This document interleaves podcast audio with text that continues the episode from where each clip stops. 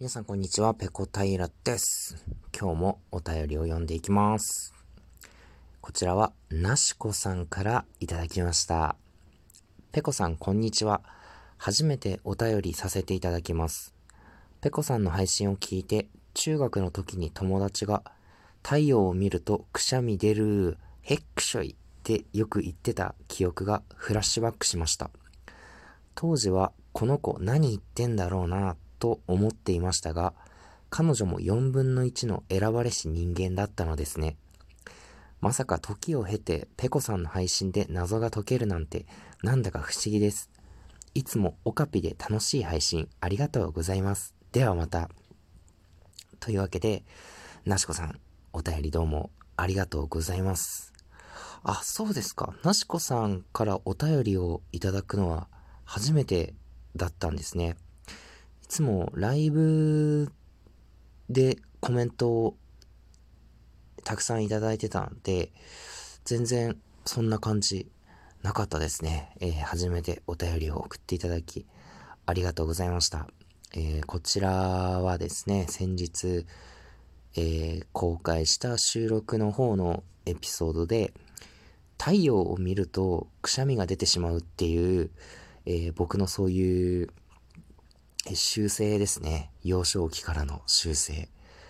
太陽をずっと直でこう凝視してると鼻がムズムズしてくしゃみが出てしまうっていう、えー、反応なんですけれども、これきちんと名前がついてるみたいで、光くしゃみ反射っていう、えー、ものらしいです。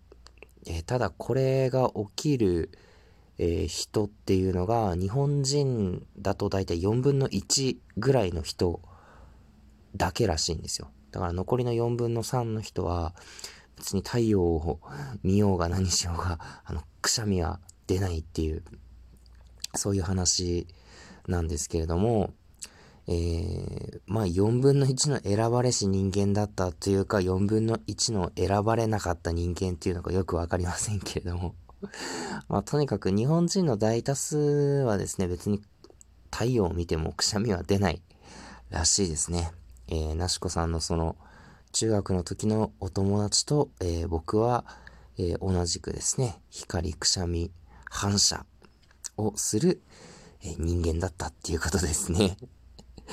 いやー、まだね、自分の周りでは、この光くしゃみ反射出るっていう人を見つけられていないんですけれども、ラジオトークで話し続けていればね、もしかしたらいつか出会えるのかもしれません。えー、その日を夢見てですね、えー、ラジオトークでの配信を今後も頑張っていきたいと思います。はい。いつもオカピで楽しい配信ありがとうございます。いつもオカピで、えー、もうどうしようもない配信を聞いていただきありがとうございます。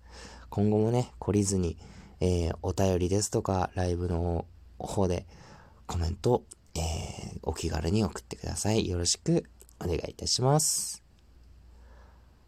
はい、今日の配信はここまでです。次回やれたらやります。それでは、ペロンペロン。